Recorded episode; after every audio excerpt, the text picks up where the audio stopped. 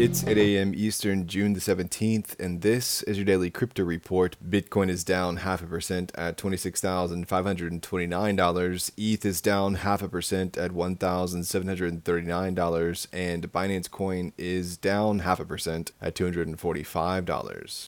Well, Binance and the SEC have reportedly reached a deal regarding the custody of customer funds in the U.S. The agreement, which is pending judicial approval, stipulates that only Binance U.S. employees will have access to customer funds for the time being. Binance U.S. will take measures to ensure that officials from Binance Holdings, the global exchange, don't have access to private keys or tools related to the U.S. based platform. Additionally, Binance US will provide detailed information about its business expenses to the SEC. This agreement is a response to the SEC's motion to freeze Binance US's assets during the securities related charges case. The proposed agreement also includes provisions for creating new crypto wallets, providing additional information to the SEC, and allowing US based customers to withdraw funds digital assets platform backed based in New York has decided to delist Solana, Polygon, and Cardano due to regulatory uncertainty created by the lack of clarity from Gensler and the SEC. The move comes in the wake of recent lawsuits filed by the SEC against Binance and Coinbase. This decision aligns with similar moves by Robinhood and eToro, who also announced delistings of these cryptocurrencies due to the SEC's actions.